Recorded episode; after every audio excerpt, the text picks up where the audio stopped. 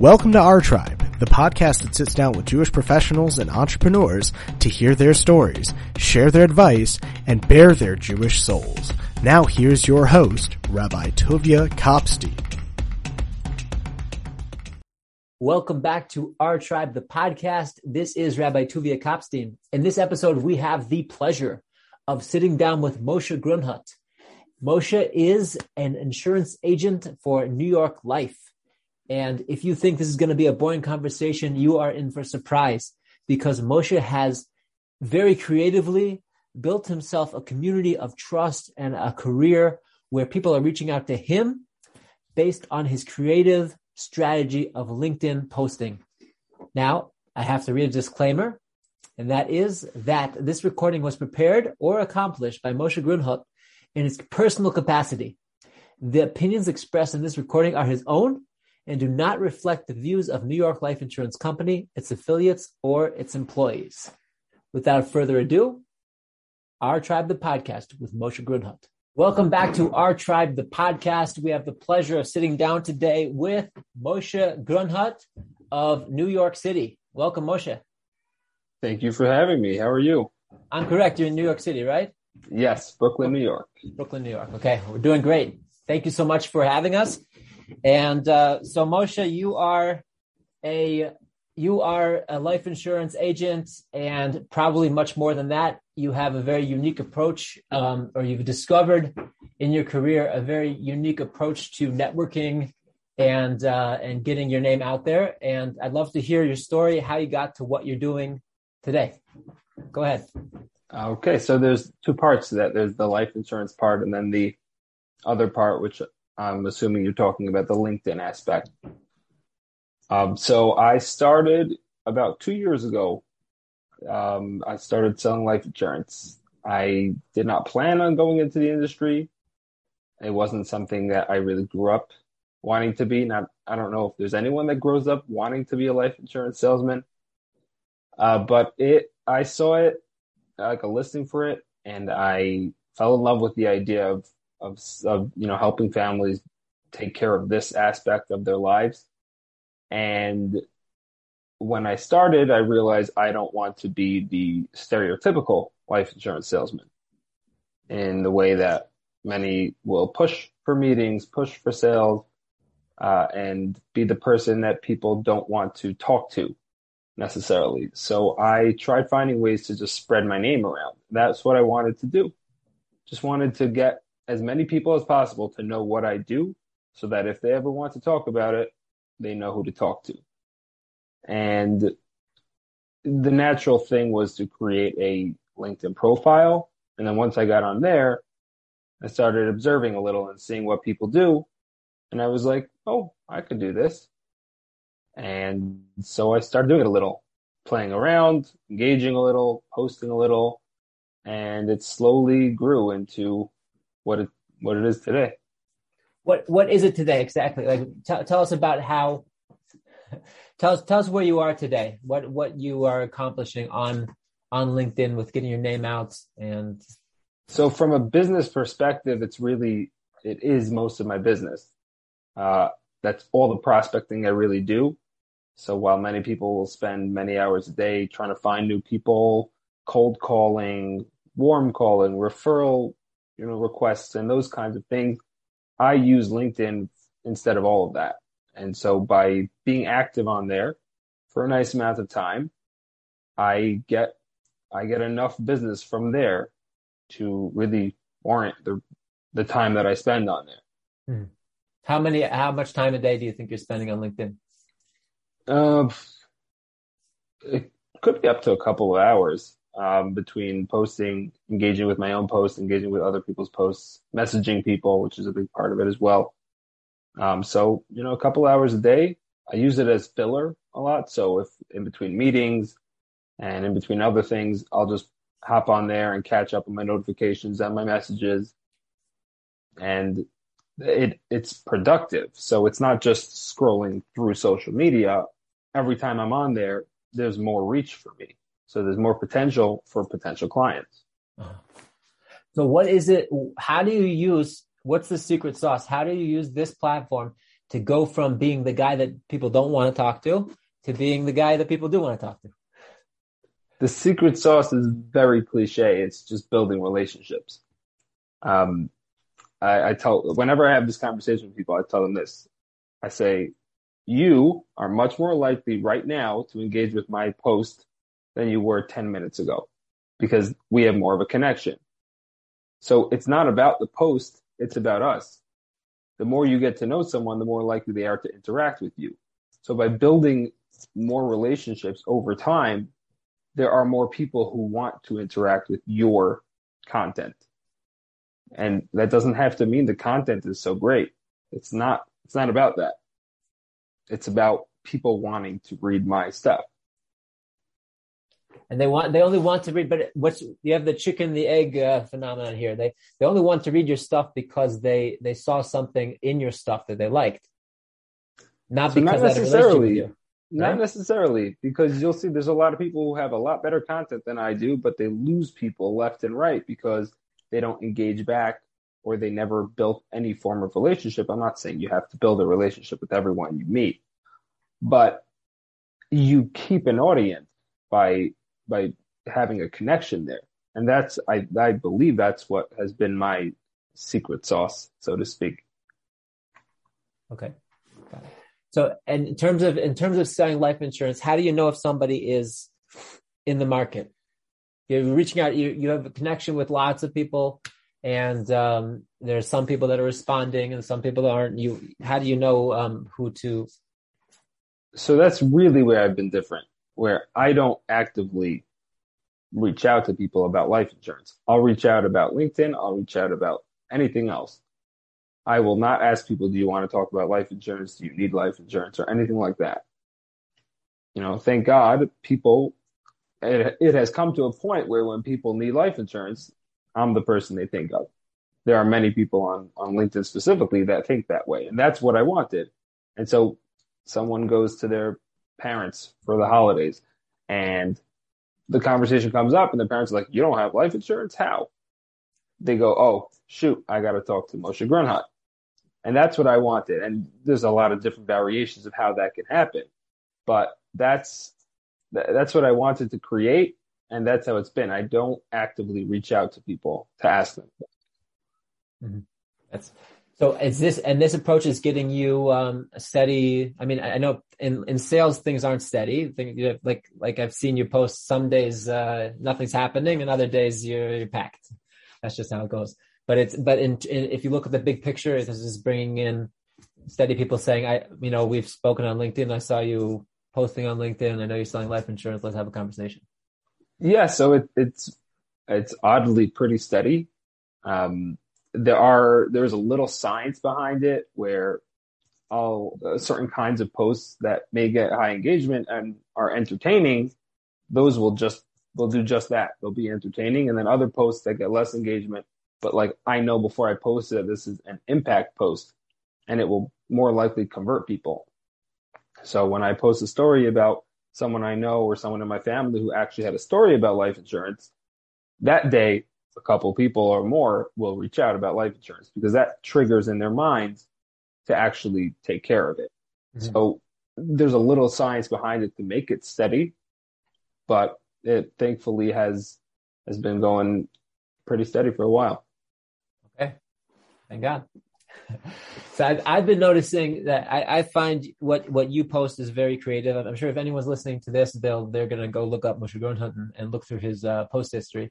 But uh, I see a certain pattern and I tried to, I tried to copy it sometimes successfully and sometimes not successfully.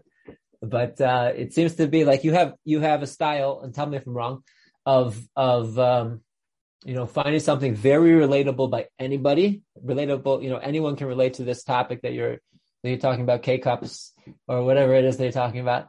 And then a little line or two at the end, just to remind you that you sell life insurance somehow, somehow connected, like very, uh, like whether, whether, um, a close connection or like a very far off, uh, random connection.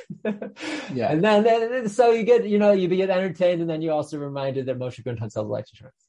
Is that is that Exactly. Um, yeah, that, that became my style over time. It wasn't intentional. I started off wanting to be relatable because I just think that's how you get people, that's how you draw people in, which also assigns to that somewhat, where you don't want to make people think too hard, where they have to think back to their childhood for an answer. Um, you want to make it very easy to engage with, or I want to at least. So I try to do that. And so being relatable is, is a very easy way to do that. And then I also want to mention what I do because that's the ultimate goal in a sense of why I'm active on LinkedIn. So I, over time, I guess fell into that style without realizing. And at a point, there was like, there were some posts that didn't connect back to life insurance. And then a few of my connections would comment, where's the tie in? Where's the connection to life insurance? And I'd be like, oh, I'm typecast into this role. This is what I got to do. So for a while, I was only doing that. And then I tried going away from that. And now I, I think I found my own balance of, of pretty much doing, you know, a decent amount of posts of that and then sprinkling in other things. Um, but it's, it's what I've been doing and it's what people engage with. So I'll take it. Do you see anybody else on um, on LinkedIn or I imagine you're not too active in other platforms, but do you see anyone else in the social uh, media world doing this successfully? What's this? I mean, doing using using LinkedIn as a way to get their name out um, through similar strategy. Yeah, so maybe not exactly the way I post, but when I first went onto LinkedIn, I, I, I realized I could do it and learned by observing many other religious people specifically because I found that that they have a certain balance of being personal but not sharing too much. I, I liked the way they they showed themselves in public. Um, so there were a bunch of people in our community that I that I observed and learned from, and not actively took their styles, but I was influenced by a lot of their styles. So m- there are many, many people who are doing exactly the same thing with their own little quirks and styles, but many people are doing this where they build a, a presence of when people think about certain things, they think of them. And there's actually been, um, I've seen posts before and the people will know who they are, the ones who posted it, where they'll say, I'll say, say a word in the comments and I'll say, you know, who I think of. And because on LinkedIn, there's so many people, we're in different industries, you'll say a word and everyone will think of that guy. And that's what they're going for. They want to, they want to be associated with, you mean a word like a product or a service? Yeah, I'm not going to shout out specifics now because, you know, out of risk of leaving out other people, but there are a bunch of people uh, on LinkedIn in the, especially in the Orthodox community, men and women alike, who that I just think offhand a bunch of them that just think of certain things. I think of them. Okay. And that's what they're that's what they're that's the goal. I see that's what they're trying that's what they're going for. Yeah, and that's that's not for everyone. Not everyone wants that or needs that. But that's that's what I wanted. Okay. Let, us talk a little bit about life insurance since I'm sure you, you know much about it. It's it's it's interesting. It's an interesting topic when you get into when you're talking about the somebody who is an Orthodox Jew. I don't like the term Orthodox, but um, someone who's like Torah observant, and they have this the the foundation of everything is understanding that God is in charge. And God God decrees who will live and who will die, and it's all you know. And then you have this this um, product that you're selling that protects you in the case that you die. And there's there's a lot. I know there's a lot of halachic writings, responsa from great rabbis over, I guess, more recent times when life insurance became a thing. How how old is the industry, by the way? Um, the, it's hundreds of years old. Mm-hmm. Um, and before that, there were other forms of it, I believe. Um, you know, if you go back to the Rome, I believe there was some form of, of clubs that were made of people pooling together some risk. Um, but in the the basic sense of in the, the, United States, it's about 200 years old, I would say. Mm-hmm, mm-hmm. Okay. So relatively recent in Jewish history, that's considered recent. Yeah. So um, in recent, in more recent times, the whether it's appropriate or not even to buy life insurance, if that shows a lack of trust in God, what what's your understanding of this uh, of this subject and your role in it? So I I stay away from that part of the conversation. And if and if I talk to someone or someone comes over to me challenging me based on something their rabbi told them or their beliefs, I, I can't really fight that. I'm not a I'm not a qualified source when it comes to you know halacha necessarily. I don't think so, or not nearly as much as other areas. So I won't. It's not my place. I'm here to help people who want it. I'm not here to convince people who don't feel like it's the right thing to get, for sure.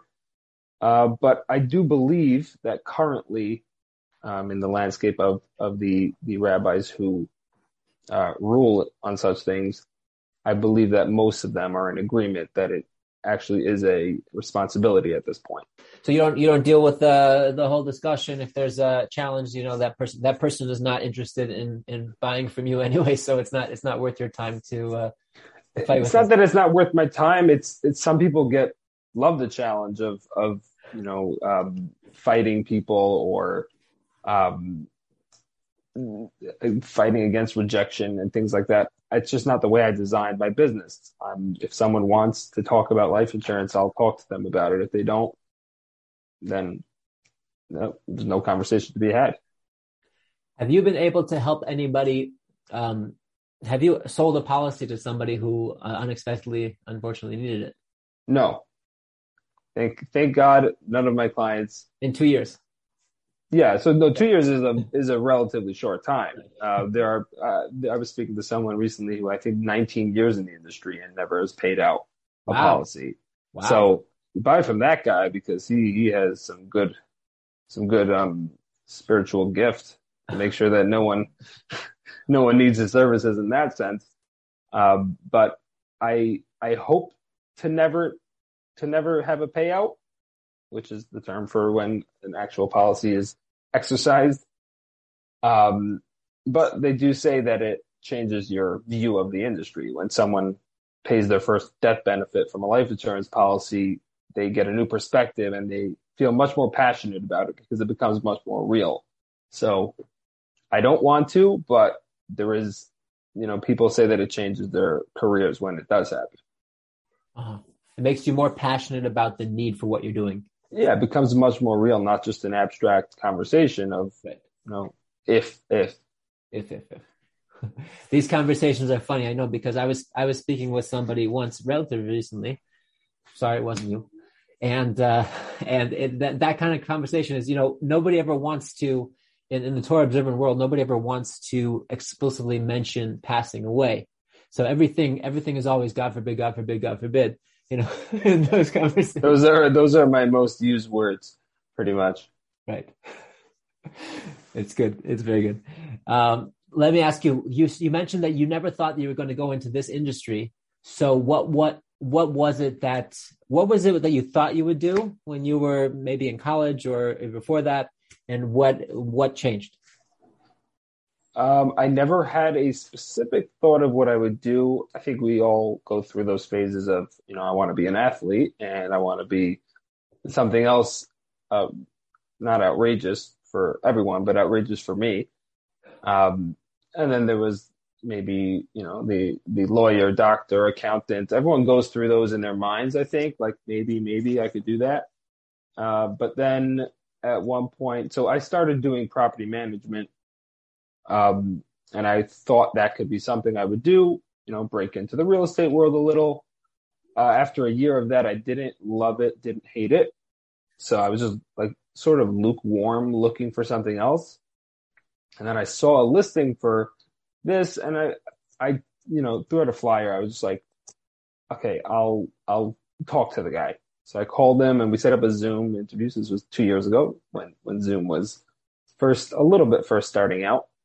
Um, before the Zoom call, I told my wife, I don't know why I'm doing this. There's no chance I'm actually, you know, taking this job. I, I said those words. So, and by the end of the call, I was taking it. So my hiring manager did a really good job of convincing me. Um, what spoke to me was, um, one, I enjoy breaking things down for people. I like taking a, you know, complex topic that other people might find complex. For me, it's not so complex anymore. Um, and I like breaking it down explaining it to them.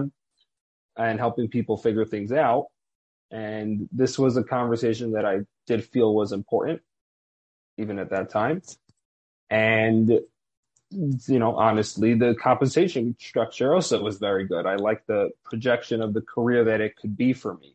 Mm-hmm. And so the combination of those, those things led me to want to try it. Um, additionally, it, it's a all commission kind of industry for most people. So I had one kid and my wife had an income coming in and I was like, if I don't start this now, um, I won't start it in five years from now when I have more responsibilities and other things. I don't, you know, this is the time to start it when, when I don't need as much. And it actually was a real advantage for me in the beginning where I was able to be very honest and do the right thing by clients because I didn't need any income in a way. So I was able to just do whatever was right and take whatever income came and not feel pressure to sell. Mm-hmm.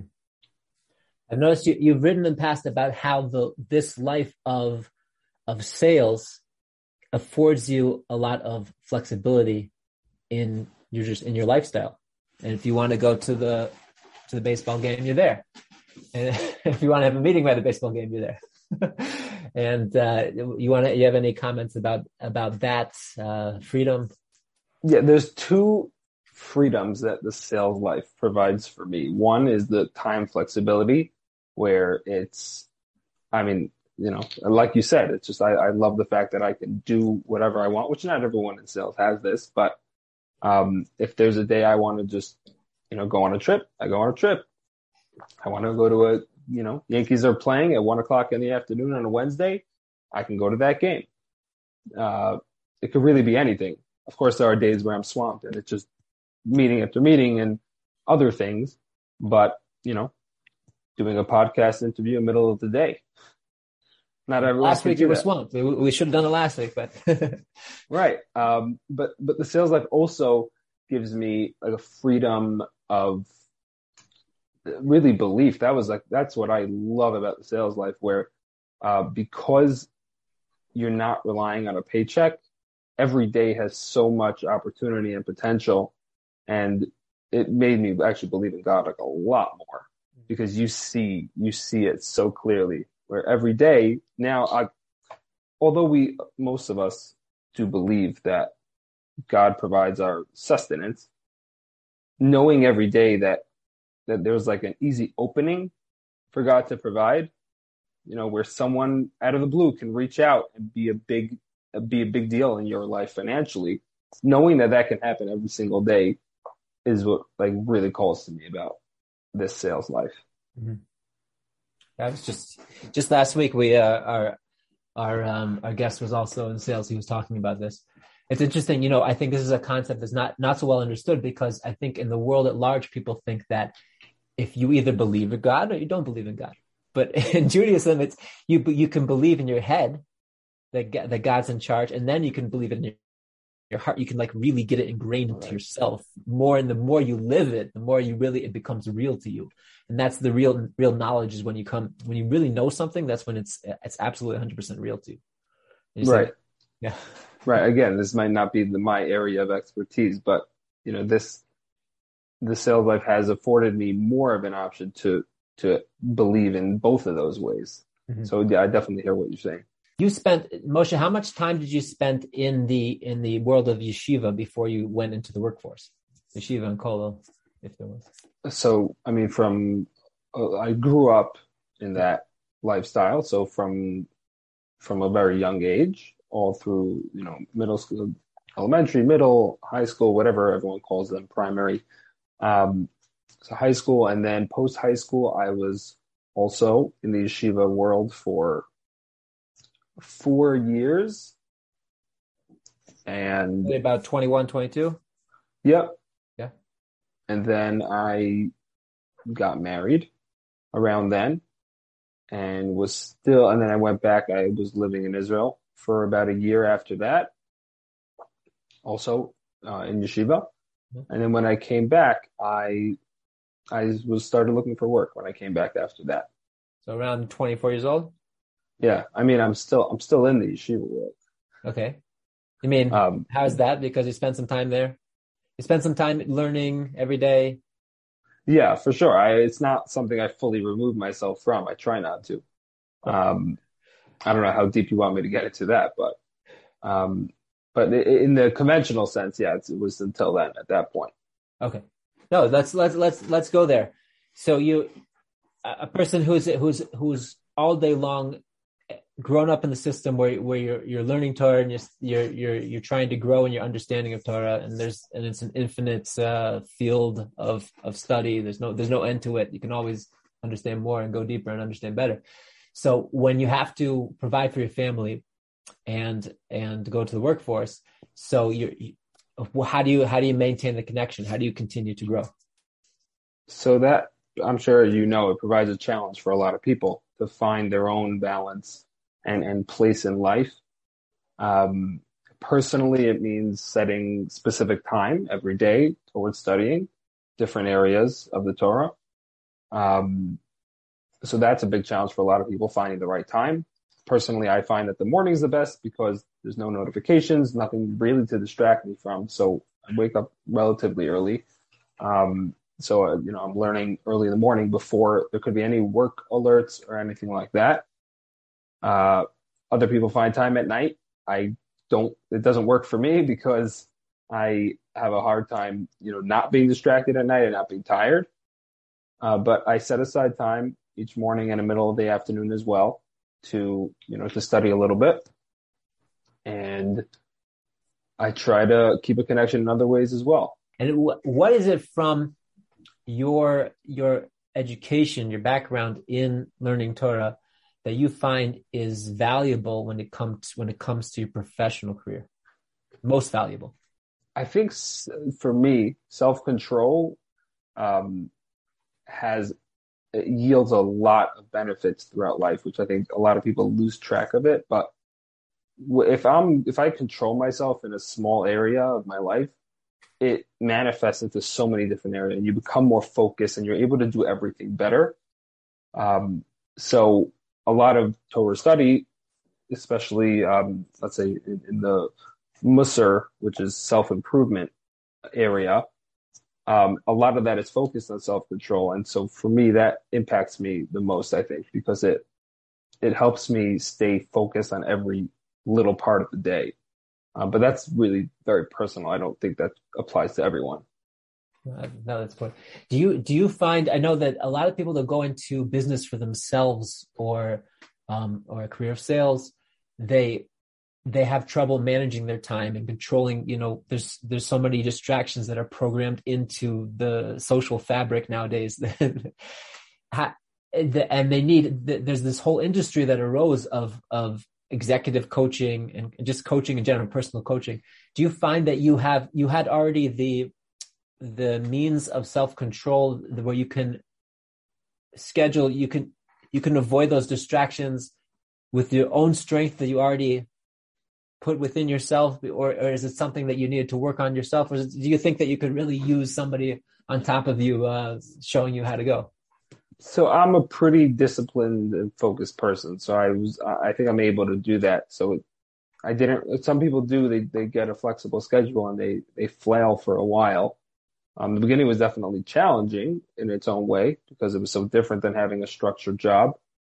But uh, I think I, I naturally have a pretty good sense of of staying true to the course mm-hmm. somewhat. Um, you know, I'm able to have the flexibility and you know we'll we'll have up and down time and time where I'm not doing much you know productive, but I'm able to stay focused somewhat. Uh, I guess based on my natural abilities.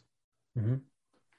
Do you do you find yourself sometimes in a challenging spot where you have a, um, a client, a, a prospective client, you're already talking with them and you could, you have their total attention. They trust you. You built up trust and you could sell them something that they don't really need. And you're held, you're held back because you have a, uh, you have a conscience that it probably comes from your um, you know, comes from your sense of, of right and wrong that you that you got that you get from learning Torah and, and, and thinking and you know praying and thinking about God. Do you do you find that that challenge happening sometimes? So, are you asking about them wanting something that I don't think is good for them, or me having the opportunity to sell something to them? I was really asking about the second one. You have you have you could sell them a policy that's X amount that is really like bonus plus plus, and they'd be you know maybe that's that's going to strain their their monthly budget, and it's not really what they need for their family, you know. But but it helps you get a bigger commission. Right. Uh, no, it's a real question for anyone in this industry and other industries, I'm sure. I I don't have a big challenge of that. I don't I don't think so at least. Um, I can attribute that, you know, maybe to Torah studying, maybe my my natural abilities, my family. I'm sure had a big impact on that. I, honesty was a big part of who I am since I was really little. So I don't I haven't really run into that issue where I mean I'm not I, I try not to think along those lines of how much more can I get someone to buy um, you know, we really try to work through what they would need. If someone wants something specifically that I don't think is the right thing for them, then I can present my thoughts. But if someone wants it, I'm, I'm not going to stop them actively. Got it. Do you ever find in in the professional in your professional career as a life insurance agent that um, a conflict that's especially difficult to to manage that between your religious values and and whatever's going on in, in that interaction? I can't think of any right now. Um, do you have any specific areas in mind? I'm thinking uh, this probably is not uh, relevant to you because you you started in the when when Zoom was exploding, and I'm sure most of your meetings are are, um, are virtual. But there's this contact between the sexes that that a lot of people have to deal with in the work world. That in general, you know, uh, Torah observant men don't touch women and women don't touch men. And there's the handshake, the business handshake. That's uh, that's. Did you do you have to deal with this sometimes? No, so I, I don't because as you mentioned, I've been I, am almost exclusively Zoom now. Mm-hmm. So I don't deal with it in that, and within my own office, uh, I don't go in very often because I I work from home because of the Zoom nature of my business. Right. Um, so I don't deal with it much, but I I mean, being active on social media definitely presents the same kinds of challenges in its own way. Yeah. And it's definitely something that people have to be, uh, you know, I have to be aware of. Yeah. Yeah. I know. I understand what you're saying. Okay. Moshe, this is great. Is there anything that you, you hoped I would ask that I didn't ask? Mm. No, I feel like I should have a good answer to that, but I don't. That's fine. It's okay. Let me ask you. You you mentioned you mentioned that honesty it was a very important aspect in your family growing up, and so it's not a challenge for you. Although there's there might be a natural challenge that you might sell somebody something based on your own interests and not based on their best interests. So can you give me an example of, of or can you tell us a little bit about your upbringing that brings that point home? I don't know if I have any specifics. It's it's actually funny. I think it's you know how recently it's become more common to say that you know labeling is disabling or or telling a kid that they're bad at something like oh you uh, I'm not good at math or I'm good at this like it it ends up um, manifesting based on that right if you tell a kid they're not good at math or they're they're only good at artistic kind of things then they become that so it could be that from a young age, I remember always being truthful and being told that I was truthful. Mm-hmm. So maybe it just really like it became a responsibility for me to upkeep that, which is actually a good lesson just to, you know, drill into kids good things so that they'll actually become that. Um, but I don't know if I have any specifics. I mean, there were definitely times where I could have lied as a kid to avoid getting in trouble and I didn't. Uh-huh. Not to throw my siblings under the bus, but not all of them did the same.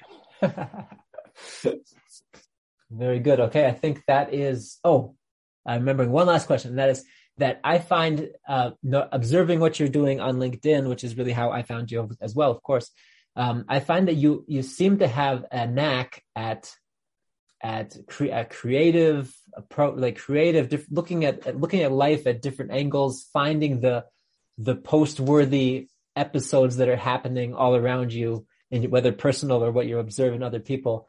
Um, where and and I I know I want to keep the awareness of of what I'm doing, um, what, what the podcast fellowship is doing on on LinkedIn, and and some things fall flat and some things take off, and I, I'm always curious about the creative process and what what is what is your process? Do you do you have a notebook where you jot down ideas about things that are, are noteworthy to talk about and develop later, or or does it is it just do you have a time designated for posting where you try to just try to just like summon up the creative juices? What, it's, a, it's a good question, and I'll, everyone has their own systems, I think, but um, a lot of people do it similar to what I do. So what I do is whenever I have any inkling of an idea for a post, any little thing. Uh, say I'm talking to a client and they mention something that I think I could, you know, post about or, you know, a, a cute little story that happens to me or just, oh, I can ask people what their favorite whatever is, right? Which a lot of my posts will do. What's your favorite food? What's your favorite that? Which is very innocent in a way. Um, I'll write, I'll jot that down in a note in my phone. And so I have a, probably 15, 20 ideas in a note um, of different ideas. And then there will be times where I'll sit down and I'll look at those notes and say, okay, let me, what can I, what can I take and create a post based on that? And sometimes I'll sit and look at the list and say, these are all terrible. Uh, and then, but I'll usually leave them there for a while. And then the next day I can sit down and all of them can be amazing. So if I'm in a creative mode, I'll be able to write up a bunch of posts from those potentially uh, but many times I'll just, you know, I'll, I'll, write one up. I'll have some time. I'll write one post up. I don't have a set time for writing up the posts, but whenever I have some time and I'm able to focus on it, I try to, you know, expand them into a full post. Um, but it's, it's a challenge for everyone. I mean, over time, it got a little simpler for me. It's still not easy. I wouldn't say it's like easy to just come up with things, but I think the process, I, I've gotten used to the process of translating life events into potential posts, um, especially the tying it into life insurance. That became I could I could probably do it to anything at this point. It's the sickness I have, but um, that it, it, took time. But that I became your brand. That became what we yeah, it did become my brand. Is how, how is this going to connect to life insurance? For, for better or worse, that became my brand it's it's always very entertaining and we appreciate it. So uh, keep it up, and, uh, and it's it's great to see you're innovating and helping a lot of people, of course, with the life insurance, helping people with what what they need. And I really uh, I want to give you a, a, I want to bless you that you should have as much success as that guy who had was gone 19 years and hasn't had to do a payout. Just as I'm speaking, sorry, new new questions pop into my head as I'm talking. Uh, if if there is a payout God forbid, the the insurance agent, what's his involvement in in that his or her involvement in that payout? Uh, like pro, like as far as the process goes. Yeah, is there a pro, does the how does the insurance agent pay, pay play a role in that? So they're usually the the middle the middleman. So um, if there's no agent, then it can still be done, but it will take longer and it's harder to do, and you're going to be calling call centers and uh-huh. you know, probably being on hold and things like that. The real benefit of having a real person is that they're they cut between that. Um, but the it, agents take pride in in being a part of that. Um, speaking to many people in the industry who have been for a long time and paid dozens, hundreds of payouts, um, it's it's the most impactful parts of their jobs, and so they take a real pride in, in delivering those you know checks, but not anymore. Used to be actually delivering checks, but now they'll you know they'll talk to the family, try to make sure that they get whatever information is necessary um, to to quicken the process as much as possible. Um, and they'll do whatever they can to make sure it gets paid out as quick as possible. Uh, so you're interacting. Your your job is to you're you're trained in that as well. So no, they don't actively. Tra- they uh, a little bit. They do tell us, but I like it doesn't happen that often. You know, sales happens every day. Yeah. Even people who have a lot of payouts, it doesn't happen that often. Um, if I did, God forbid, have to deal with that, the first thing I would do would be to call people who have dealt with it and find out exactly what to do. Probably even bring one along, um, just to make sure I'm not doing anything wrong. You know, bring them along the process. Um, but we have, you know, the benefit of this industry is there's so many people that have done it for so long where you can draw upon those resources very easily. Mm-hmm. And they're willing to share their expertise with you. Well, well, yeah. I mean, even as far as sales goes, they would, but this there's no loss in helping someone deliver a, a payout. There's no there's no money involved as far as the insurance agents go. Right. It's just a, it's an investment of their time and their their they have to give their some of their care and yeah love and attention. so they're, they're willing to do that. They're they're ready to help you on that. Yeah, I mean, maybe I'm I'm lucky that I know a lot of people who would, but mm-hmm. I think there's there's a lot of good people in every industry who are willing to help newer people. Mm-hmm. Very good. Okay. Moshe, is there any party message? I said I asked all the questions that you could think of. I should ask. Um, what would you tell? This might be a hard one to answer. what would you tell? Here we have the podcast fellowship is is um, is meeting Jewish students all over the world, and their their education is very different. Their Jewish their Jewish experience is very different from yours. Um, many of them had no Jewish education. Many of them did have something that, like up until thirteen, you know, bar bat mitzvah, and then and then you know were left to their left on their own to discover whatever they want in their adult, their you know their adult lives.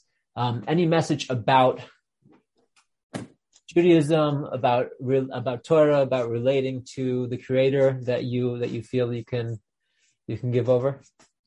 Okay, that's a big question. So again, not not I'm not the greatest source necessarily for these things. I'm sure you are a much better source for that, but something that I've been recently telling myself that I I think can apply to anyone is a lot of times we we have moments of inspiration where you know I won't do this certain thing because I, I feel like I shouldn't or I should do something because I feel like it's the right thing to do. But then there's that voice in our head that goes, yeah, but that's not me because I've always done this or I always haven't done it. And so within a half a second, you're back to, okay, never mind.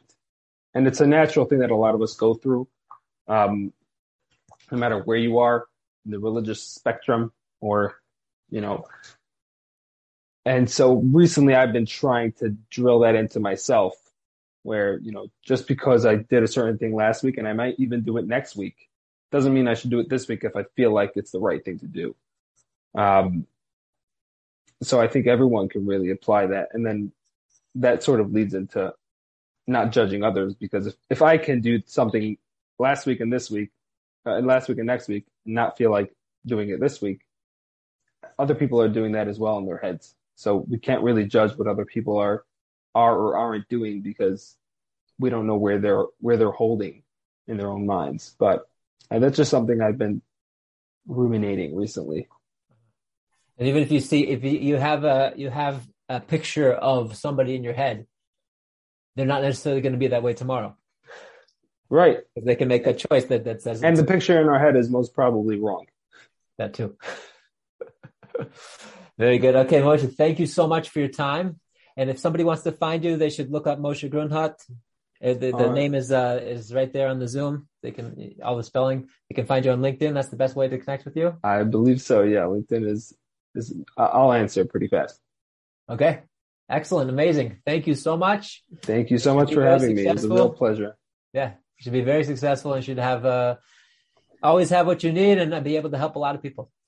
I mean, thank you. And you too. You should continue to be able to, you know, inspire people through a lot of different methods, it seems. Um, you know, ways that most of us would never even think of. So it's pretty, speaking of creative, right? Yeah. oh, man. Thank you so much. You've just listened right. to another great episode of Our Tribe the Podcast, brought to you by the Podcast Fellowship and hosted by Rabbi Tuvia Kopstein. Tune in each week every Wednesday at 1 p.m. Eastern Time to hear more great episodes of Our Tribe the Podcast. If you have any suggestions or questions, email us at ourtribe at podcastfellowship.org. And don't forget to like, share, and subscribe to help the tribe thrive.